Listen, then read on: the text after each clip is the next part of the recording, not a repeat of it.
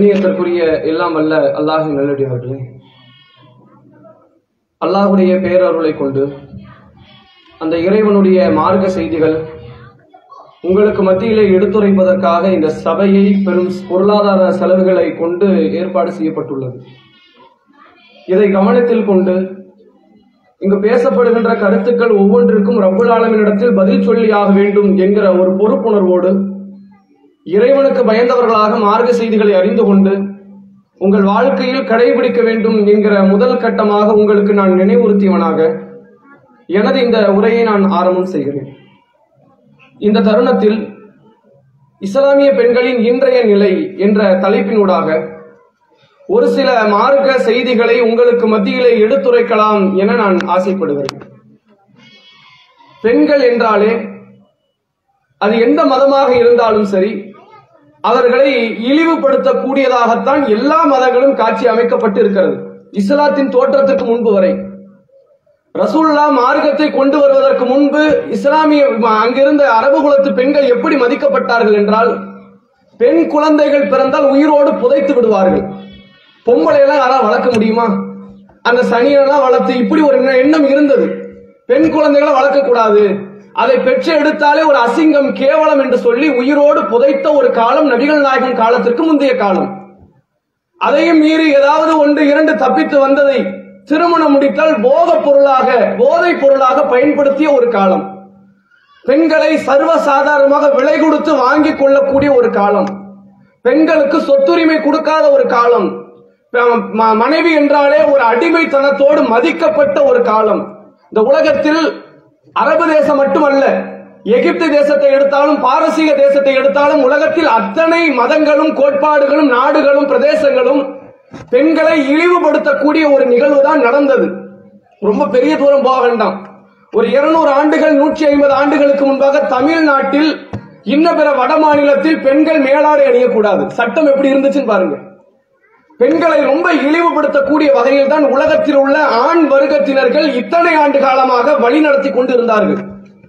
ஆனால் படைத்த ரப்புல் ஆண்களை எப்படி இறைவன் படைத்தானோ அப்படித்தான் பெண்களையும் படைத்திருக்கிறான். ஆண்களுக்கு ஒரு சில இடங்களில் பதவி உயர்வு உண்டு. பெண்களுக்கு அதில் குறைத்துக் கொண்டாலும் வேறு சில இடங்களில் இறைவன் பதவி உயர்வை தந்திருக்கிறான். பெண்களும் ஆண்களும் இறைவனை பொறுத்தவரைக்கும் சரிசமம். இந்த ஸ்நாக்ஸ் எதையும் கொடுக்க வேண்டாம். கொஞ்சம் அல்லாவுக்காக அல்லாஹுடைய பார்வையில் ஆணை அல்லாஹ் எப்படி பார்க்கிறானோ பெண்ணையும் அப்படித்தான் பார்க்கிறான் அவன் பார்வையில வேறுபாடு கிடையாது. அதற்கு குரானில ஒரு வசனத்தை நீங்கள் பாருங்கள். அல்லாஹ் சொல்லுகிறான் சூரா நூர் என்கிற இருபத்தி நான்காவது அத்தியாயம் இரண்டாவது வசனம். வஸ்தானியத்து அஸ்தானியத்து வஸ்தானி ஃபஜிலிது குள்ள மின்ஹுமா மியர்த்த ஜல்தா. விபச்சாரம் செய்த ஆணாக இருந்தாலும் சரி விபச்சாரம் செய்த பெண்ணாக இருந்தாலும் சரி அவர்கள் ஒவ்வொருவரையும் நூறு கசையடி அடியுங்கள். அப்படின்னு சொல்லிட்டு அல்லாஹ் சொல்லுகிறான் நீங்கள் இந்த சட்டத்தை நிறைவேற்றும் போது உங்களுக்கு ஈவு இறக்கம் வரக்கூடாது. அல்லாஹ் சொல்லுகிறான் விபச்சாரம் செய்தது ஆம்பளை பொம்பளை அந்த ஆணுக்கு பெண்ணுக்கு சட்டத்தில் பாரபட்சம் வரக்கூடாது. ஆணுக்கு பெரிய தண்டனை பெண்ணுக்கு சிறிய தண்டனை வரக்கூடாது. அல்லது பெண்ணுக்கு பெரிய தண்டனை ஆணு மன்னிச்சு விட்டுருன்னு வரக்கூடாது. இந்த கேவலத்தை செய்த இவர்கள் சமூகத்தில் கடுமையாக தண்டிக்கப்பட வேண்டியவர்கள். நூ- நூறு கசையடி அவர்களுக்கு கொடுங்கள். இந்த சட்டத்தை நிறைவேற்றும் போது உங்களில் யாருக்கும் இறக்க குணம் வரக்கூடாது என்று இறைவன் பேசுகிறான். அதே நேரத்தில் திருட்டை பற்றி இறைவன் சொல்கிறான் அசாரிக்கு வசாரிகத்து ஃபக்கத்தாவு ஐதியகுமா திருடியவன் ஆணாக இருந்தாலும் சரி பெண்ணாக இருந்தாலும் சரி ஆண் பெண்ணுங்கிற வேறுபாடு என்கிட்ட கிடையாது. பொம்பளைனா ஒரு பார்வை ஆம்பளைனா ஒரு பார்வைங்கிறது ரப்பு கிட்ட கிடையாது படைத்தவன் கிட்ட கிடையாது. திருடியவன் ஆணாக இருந்தாலும் சரி பெண்ணாக இருந்தாலும் சரி கையை கலட்டியவன் துண்டை எடுத்தவன். அவன் உடலில் இனி கை ஒட்டி இருக்கக்கூடாது என்று இறைவனுடைய சட்டம். சரி தண்டனையில் மட்டும்தானா? சொர்க்கத்திலும் அல்லாஹ் ரபுல்லாவின் சொல்லி தருகிறான். எப்படி பேசுகிறான் தெரியுமா? ஃபஸ்தஜாப ரப்புகும் ரப்புஹும் உதய அமல ஆமில் மின்கும் மின் தக்கரின உன்சா. உங்களில் ஆணோ பெண்ணோ யாரோ நீங்கள் எந்த நன்மையை செய்தாலும் அல்லாஹ் அதை வீணளிக்க மாட்டான். பொம்மலை தானே தொழுதிருக்கிறா அப்படின்னு அல்லாஹ் சொல்ல மாட்டான். ஒரு பெண் தானே நோம்பு வச்சிருக்கிறா என்று அல்ல பார்க்க மாட்டான். யார் செய்தாலும் சரி ஆணோ பெண்ணோ நீங்கள் செய்த நன்மைக்குண்டான பிரதிபலனை கூலியை மறுமையில் கட்டாயம் பெற்றுக் கொள்வீர்கள் என்று அல்லாஹ் சொல்கிறான் இறைவனின் பார்வையில் ஆண் பெண் என்ற வேறுபாடு கிடையாது. அதே நேரத்தில் பெண்ணுக்கென்று சில மகத்துவத்தை முக்கியத்துவத்தை இஸ்லாம் உயர்த்தி தருகிறது. கொஞ்சம் பின்னாடி பேச வேண்டாம். பின்னாடி கொஞ்சம் பேசாம இருங்க. எந்த அளவிற்கு முக்கியத்துவத்தை பெண்களுக்கு இஸ்லாம் தருதுன்னா இந்த முக்கியத்துவத்தை எதையுமே ஆண்களால் பெற்றுக்கொள்ள முடியாது.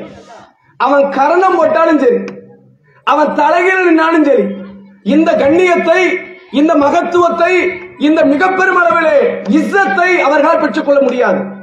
என்ன இஸ்லாம் சொல்லுது? ரசூல்லாவிடத்தில் ஒரு நபித்தோழர் வந்து கேட்கிறார்கள். ரசூல்லாவிடத்தில் கேட்கிறார்கள் அல்லாஹ்வுடைய தூதரே மன் அஹக்கு நாசிபி ஹுஸ்னி சஹாபத்தி.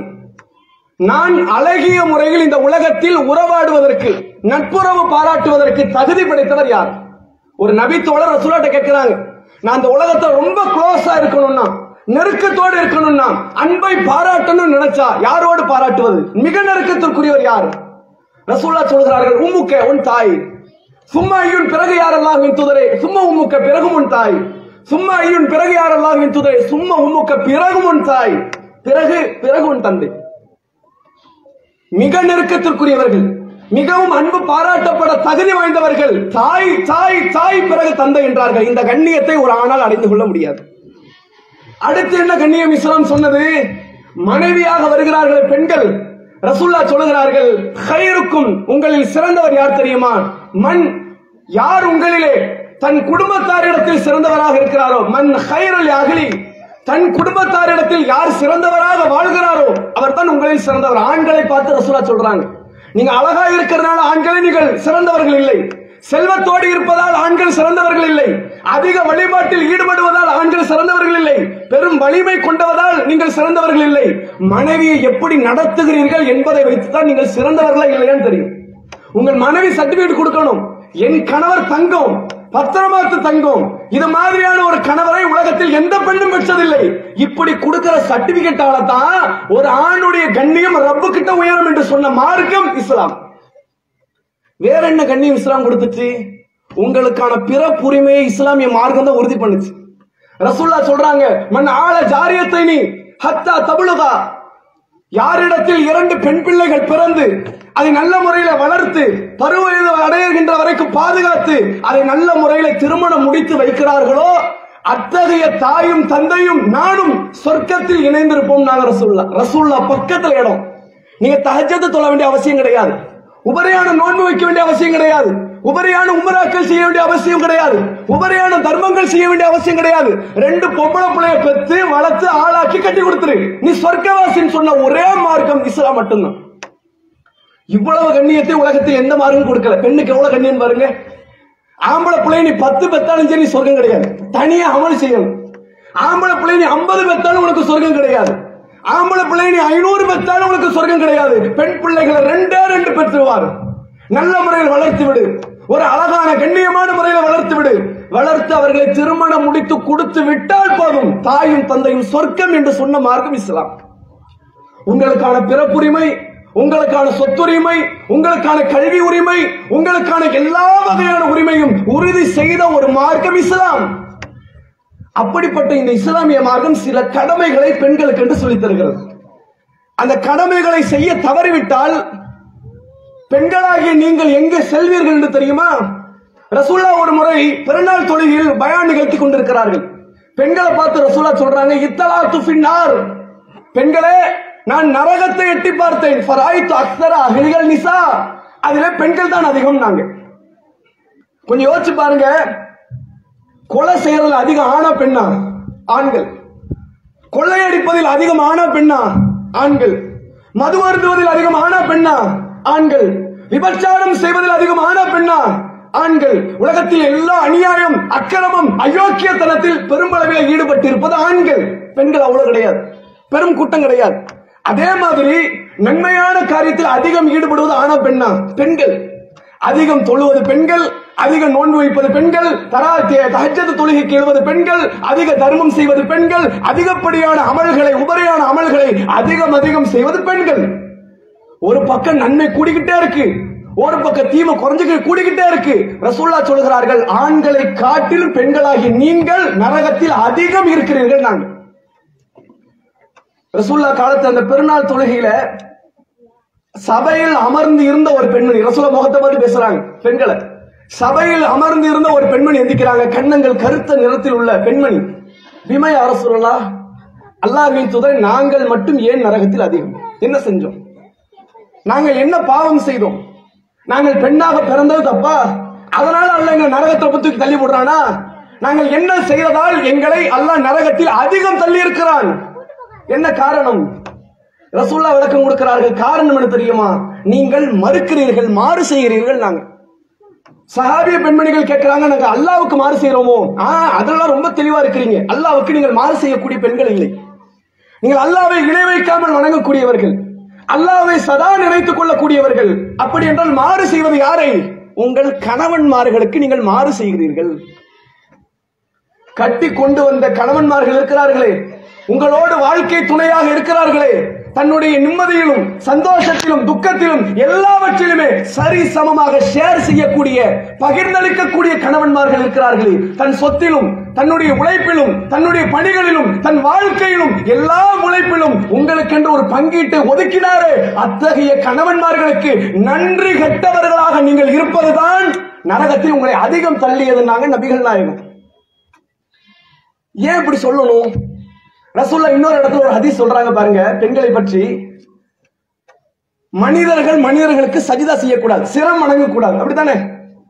நம்ம மனுஷனுக்கும் செய்யக்கூடாது வேற யாருக்கும் செய்யக்கூடாது ரப்புக்கு தான் செய்யணும். அல்லாஹ் குரான்ல சொல்றான் லா தஸ்ஜுதல் ஷம்சி வலாலில் கமர். சூரியனுக்கோ சந்திரனுக்கோ நீங்கள் சஜிதா செய்யாதீர்கள். வஸ்ஜுதுல் இல்லாஹ் இல்லதி ஹலகஹுன்ன இன் குன்தும் இய்யாஹு தாபுதுன்.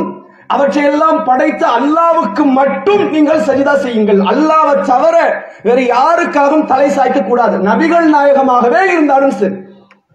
இப்படி சொன்ன மார்க்கம் தானே? ரசோல்லா ஒரு இடத்துல சொல்றாங்க நான் மனிதர்கள் மனிதர்களுக்கு சஜிதா செய்வதை தடுத்து விட்டேன். ஒருவேளை அனுமதி அளித்திருந்தால் அனுமதி இல்ல. ஒரு பேச்சுக்கு அனுமதி அளித்திருந்தால் அமர்த்துகும் இம்ராஜ். நான் பெண்களாகி உங்களுக்கு கட்டளையிட்டு இருப்பேன் ஏன் தெரியுமா? உங்களுடைய கணவன்மார்களுக்கு நீங்கள் சஜிதா செய்யும்படி. உங்கள் கணவன்மார்களுடைய கால்களில் விழும்படி நான் கட்டளையிட்டு இருப்பேன். ஆனால் இறைவன் அதையும் தடுத்து விட்டான். பெண்ணடிமை இஸ்லாம் ஆதரிக்குதா? ஏற சொல்ல இப்படி ஒரு வார்த்தையை சொல்லணும் தெரியுமா? கொஞ்சம் உங்க வாழ்க்கையினுடைய திருமண வாழ்க்கை வரைக்கும் போயிட்டு வாங்கினேன் மணக்கண்ணில் பதினெட்டு வயதோ பத்தொன்பது வயதோ இருபது வயதிலேயோ உங்கள் தந்தை தாய் இருவரும் சேர்ந்து உங்களுக்கு மனம் முடித்து வைத்திருப்பார்கள். இவர் தான் மணமகன். இவர் கூடதமா நீ வாழணும். நல்லபடியா சேர்ந்து நல்லபடியா வாழுங்க. உங்க மவுத்து வரைக்கும் நிம்மதியா இருக்கணும் என்று சொல்லி உங்களுக்கு ஆர்வம் ஊட்டி ஆசை காட்டி திருமணத்தை முடித்து வைத்திருப்பார்கள். அந்த திருமண நேரத்தை தவிர மற்ற நேரங்களில் நீங்கள் அவர் பார்த்திருக்க மாட்டீங்க. நீங்க அஞ்சு வயசுல உங்க கணவரை பாத்தீங்களா உங்களை தூக்கி வச்சு கொஞ்சிக்கிட்டு இருந்தாரா? உங்களை கடை கூட்டு போய் சாக்கெட்டையும் கொடுத்தாரா? பத்து வயசுல உங்களை பார்த்தாரா? பதினஞ்சு வயசுல உங்களை பார்த்தாரா? திருமண பேச்சுவார்த்தையின் போது பார்த்தார். அதுக்கு முன்னாடி நீங்க யாருன்னு தெரியாது. நீங்க எந்த ஊரும் தெரியாது. உங்க தந்தைய தெரியாது தாயை தெரியாது. உங்களுக்கு என்ன பிடிக்கும் தெரியாது என்ன பிடிக்காதுன்னு தெரியாது. எதுவுமே தெரியாது. அப்படி எதுவுமே தெரியாத வேறொரு குடும்பத்தை சார்ந்த ஒரு நபர் உங்களிடத்தில் திருமண ஒப்பந்தத்தில் கையெழுத்திட்ட ஒரே காரணத்திற்காக தன் சொத்தில் பாதி தன் சுகத்தில் பாதி தன் பந்தத்தில் பாதி தன் பாசத்தில் பாதி தன் வாழ்க்கையில் சரி பாதி பிரித்து கொடுக்கக்கூடிய இந்த மனநிலை இருக்கிறது. ஆணை தவிர வேற யாருக்கு உண்டு? வேற யாரு கொடுத்தார்கள்? வெளிநாட்டிற்கு சென்று இருபது ஆண்டுகள் முப்பது ஆண்டுகள் க- கடுமையாக உழைக்கிறார்கள் உழைப்பதெல்லாம் யாருக்கு? பிள்ளைக்கு மட்டுமா? அவருடைய தாய் தந்தைக்கா? நீங்கள் ஆசைப்பட்டீர்கள் என்ற காரணம் இல்லையா? உங்களுக்காக உங்கள் தந்தை கூட அவ்வளவு உழைத்திருக்க மாட்டாரே? திருமணம் முடித்து உங்கள் வீட்டுக்கு வந்திருப்பீர்களே. மறுபடியும் உங்களுடைய பிறந்த வீட்டிற்கு செல்லும் போது தந்தையே கேட்பாரு பத்து நாள் இருபது நாள் ஆனதுக்கு அப்புறம் இன்னமா போகலையா? மாப்பிள்ளை இன்னும் கூப்பிடலையா? எப்ப வந்து கூப்பிடுவாரு? இங்க காசு செலவாகுது. உங்களை உட்கார வச்சு சோறு போடுறத கூட ஒரு வருத்தம் அளிக்கிற காரியமாக நினைப்பார். நினைப்பது அவர் மேல குற்றம் கிடையாது. உண்மைதானே? திருமணம் முடித்து விட்டால் கணவனுடைய பொறுப்பு தானே நீங்கள்? அவரோடு சேர்ந்துதான் உண்டு சாப்பிட வேண்டும். அவர் பொருளாதாரத்தில் தானே நீங்கள் சுகம் காண வேண்டும் என்கிற அளவிற்கு பேசுவார்களே. ஆனால் என்றைக்காவது உங்கள் கணவர் அப்படி பேசியிருப்பாரா? கோபத்தில் சில வார்த்தைகள் வந்திருக்குமே தவிர எந்த ஒரு நேரத்திலும் உங்களை விட்டு கொடுக்காத ஒரு மனநிலையில் கொண்டவர்கள் உங்கள் கணவரா இல்லையா? உங்கள் தந்தையோ உங்கள் தாயோ உங்கள் பிள்ளையோ கூட மௌத்தானாலும் மரணித்தாலும் மூன்று நாட்களுக்கு மேல் நீங்கள் துக்கம் அனுஷ்டிக்க கூடாது. உங்கள் கணவர் மௌத்தாகிவிட்டால் நான்கு மாதம் பத்து நாட்கள் துக்கம் அனுஷ்டித்தாக வேண்டும் என்று கட்டளையிட்ட மார்க்கம் இல்லையா இஸ்லாம். கணவன் மனைவினுடைய உறவை சாதாரண ஒரு உறவாக இஸ்லாம் சொல்லி தந்ததா? நட்புக்கு மேல். தாய் தந்தை உறவுக்கு மேல். பிள்ளைகள் பெற்றோர்கள் என்ற உறவுக்கு மேல். சகோதர சகோதரி என்ற உறவுக்கு மேல். மிக பெரும் அளவில் சிறந்த உறவாக பார்க்கப்பட்ட அந்த உறவை உங்களுக்காக பல ஆண்டு காலம் உழைத்த அந்த உழை உற- உறவை காலையில் எழுவதும் தெரியாது இரவு வந்து தூங்குவதும் தெரியாது. சரியாக சாப்பிடவில்லை நல்ல ஆடை உடுத்தியதில்லை நேரத்திற்கு தூங்கியதில்லை. இவ்வளவு பல கஷ்டத்தை சகித்துக் கொண்டு வாழ்ந்த உங்களுக்காக வேண்டி உழைத்த அந்த நபரை நீங்கள் ஒரே ஒரு வார்த்தை சொல்லிவிடுகிறீர்கள். ஒரு குறையை பார்த்தால் சொல்லிவிடுகிறீர்கள். உங்களை கட்டிட்டு நான் என்ன சுகத்தை அனுபவிச்சேன்? இப்ப வந்த வார்த்தை இல்ல. சுல்லா காலத்தில் இந்த வார்த்தை இருக்கு. சர்வசாதாரணம் வந்தோம் என்ன சுகத்தை அனுபவிச்சேன்? உங்களுக்கு உணவளிக்கணும் அவருக்கு தலையெழுத்தா?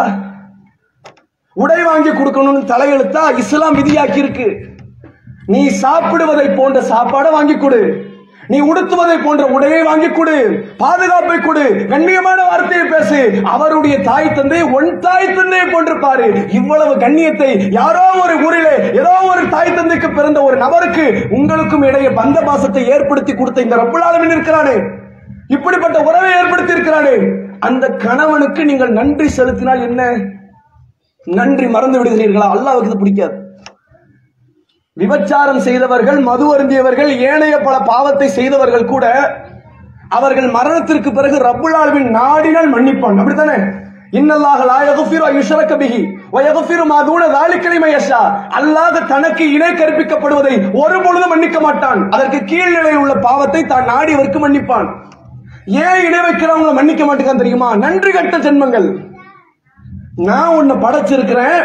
இந்த உலகத்தை வடிவமைச்சிருக்கிறேன். கண்ணு காது மூக்கு கிட்னி எல்லாத்தையும் கொடுத்திருக்கிறேன். உறவை கொடுத்திருக்கிறேன். தாய் தந்தை கொடுத்திருக்கிறேன். மனைவி கொடுத்திருக்கிறேன். எண்ணற்ற அருள் கூட கொடுத்திருக்கிறேன். என்னை விட்டு விட்டு இன்னொரு பொருளை இன்னொரு மனிதனை கடவுளாக நினைக்கிற உனக்கு தைரியம் வந்துச்சு? உன்னை எப்படிதான் மன்னிக்க முடியும்? நன்றி கட்ட ஜென்மமே என்று சொல்லி அல்லாஹ் நரகத்தில் தள்ளுகிறான். தனக்கு நன்றி கெட்டவர்களாக வாழ்ந்தவர்களுக்கு மட்டும் அல்ல நரகம். மனிதர்களுக்கு மனிதர்கள் நன்றி கெட்டவர்களாக வாழ்ந்தவர்களுக்கும் நரகம்.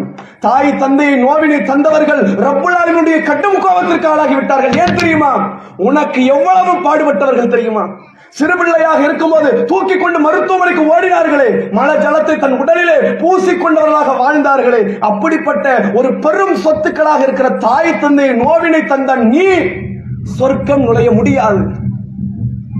யாருக்கு நன்றி விசுவாசத்தோடு நடக்கவில்லை என்றாலும் ரப்புல்லாவினுடைய கடும் கோபத்திற்கு ஆளாகி விடுவோம் பெண்களாகிய நீங்கள் சிந்தித்து பாருங்கள் உங்கள் கணவனுக்கு நீங்கள் என்ன நன்றி விசுவாசத்தோடு நடந்தீர்கள்? இஸ்லாம் நன்றி விசுவாசத்தோட நடக்கணும்னா கணவன் சாப்பிட்டதுக்கு அப்புறம் நீ சாப்பிடுன்னு சொல்லல. கணவனுடைய எச்சுச்சோரை சாப்பிடுன்னு இஸ்லாம் சொல்லல. கணவன் காலில் விழுந்துருன்னு இஸ்லாம் சொல்லல. கணவர் என்ன சொன்னாலும் தலையாட்டிக்கிட்டே போனீஸ்லாம் சொல்லல. கட்டுப்பட்டு அவர்கள் சொல்லக்கூடிய கோட்பாடுகளின்படி ஏற்று அவர்களோடு அவர்களுக்கு துணையாக உதவியாக உங்கள் வாழ்க்கையை நீங்கள் அமைத்துக் கொண்டால் என்ன என்று தானே கேட்கிறது. இதை செய்ய தவறிய பெண்கள் இறைவனின் பார்வையில் சாலைகான பெண் இல்லை. உங்களுக்கு வரலாற்றில் சில பெண்களை எடுத்து சொல்லவா?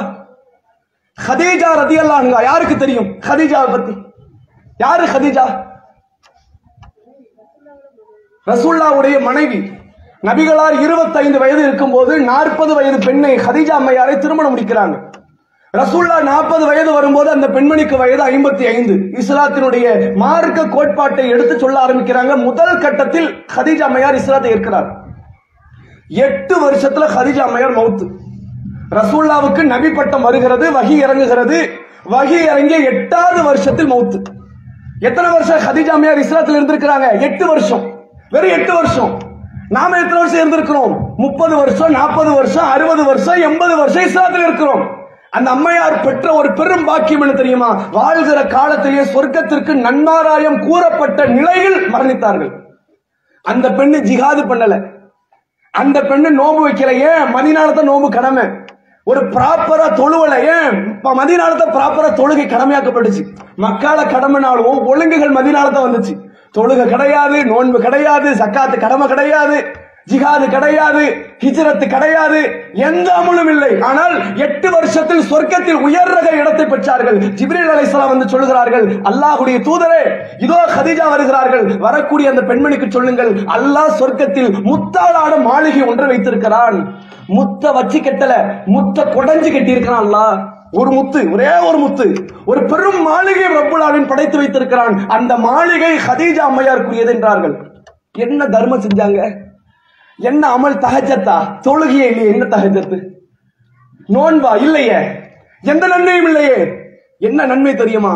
தன் கணவன் என்ற அல்லாஹுடைய தூதர் சொன்ன வகையை ஏற்று கணவனுக்குண்டான பணிவடைகளை முழுமை பெற்ற ஒரு பெண்மணி ஹதீஜா அம்மையார். ரசூல்ல பல ஆண்டுகள் கழித்து தன்னிடத்தில் ஒரு சில மனைவிமார்கள் இருக்கும்போது கூட ஹதீஜா அம்மையாரை நினைத்து வருத்தப்பட்டு கண்ணீர் வடித்த காலங்கள் அவ்வளவு அதிகம். ஹதீஜா அம்மையாருடைய குரல் போன்று அவருடைய சகோதரி ஹாலாவுடைய குரல். ஹாலாவுடைய குரலை கேட்டுவிட்டு பதறி உழுந்து போகிறார்கள் நபிகளார்.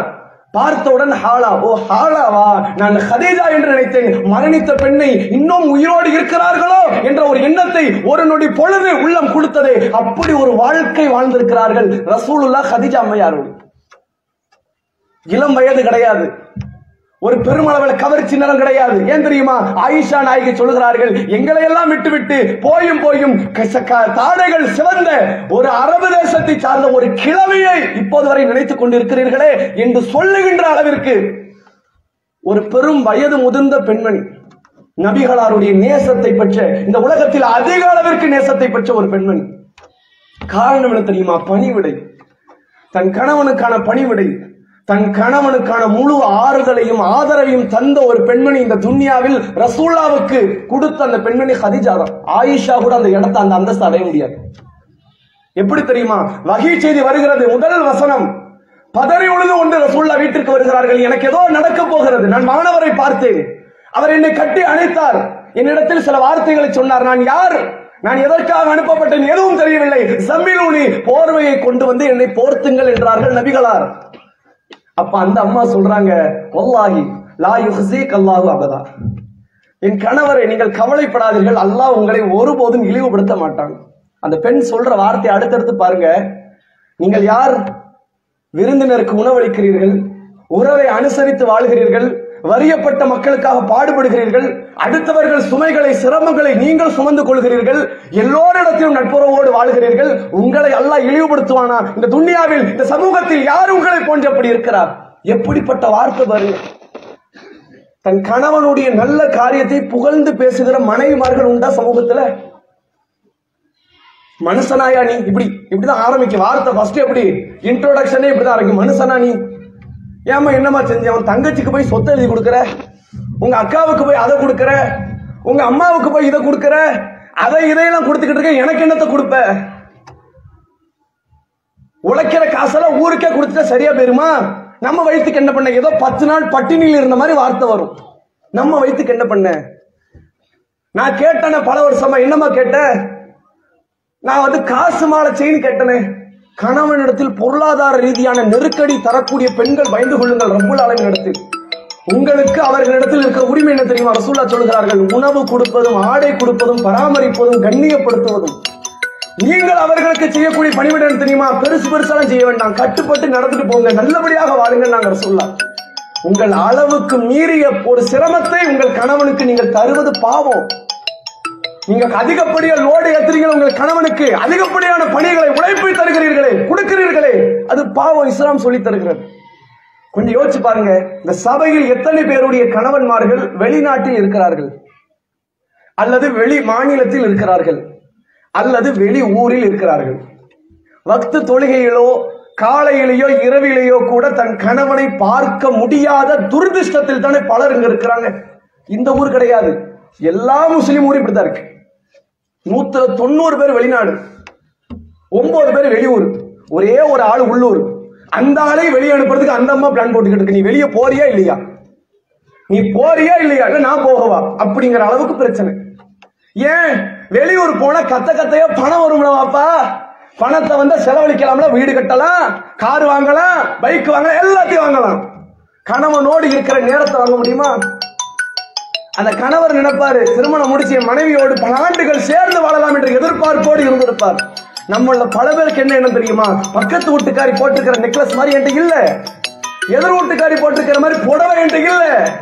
மேல் வீட்டுக்காரி போட்டிருக்கிற மாதிரியான வைத்திருப்பதை போன்ற பொருளாதாரங்கள் பொருட்கள் இல்ல. என்ன செய்யலாம்? வெளியூர் பயிறு பலரை பார்த்து உங்கள் கணவன்மார்களுக்கான துரோகத்தை நீங்கள் விளைவித்துக் கொண்டிருக்கிறீர்கள். இதை இல்லைன்னு யாரா மறுக்க முடியுமா? நீ யோசிச்சு பாருங்க எது இன்பகரமான வாழ்க்கை? பழைய சோறே குடிச்சாலும் ஒரு நாளைக்கு இரண்டு வேளை உணவே சாப்பிட்டாலும் ஒழுகிற வீட்டிலேயே இருந்தாலும் தண்ணிக்கோ உணவுக்கோ வேறு வேறு உண உபகரணங்களுக்கோ வழியே இல்லை என்றாலும் கணவன் கரத்தை பிடித்துக் கொண்டு இரவு தூங்க செல்லுகின்றதை விட ஒரு சிறந்த சுகம் உண்டா இன்பம் உண்டா? என் கணவர் பக்கத்தில் இருக்கிறார். எப்படிப்பட்ட வாழ்க்கைன்னு பாருங்க வார்த்தைன்னு பாருங்க. அதையெல்லாம் பல ஆண்டு காலம் இழந்த ஒரு இழிவடைந்த ஒரு காரியத்தை இன்றைக்கு சமூகத்தில் உள்ள பெண்கள் செய்கிறார்களா இல்லையா? பொண்ணு மாப்பிள்ளை தேடும் போது நம்ம ஆட்கள் தேடுறது எப்படி? மாப்பிள்ளை வெளிநாட்டுல இருக்கிறாரா? அப்பதே கட்டி கொடுக்குற? வெளிநாட்டுல இருக்கிறாருன்னு கேட்டு எது கட்டி கொடுக்கணும்? உள்ள வீட்டுல உங்க வீட்டுல வச்சுக்கலாம்ல. வெளிநாட்டு வாழ்க்கை தேவை அதுக்கப்புறம் அறுபது வயசுல அவர் வருவாரா? இவங்க சேர்ந்து வாழ்வாங்களா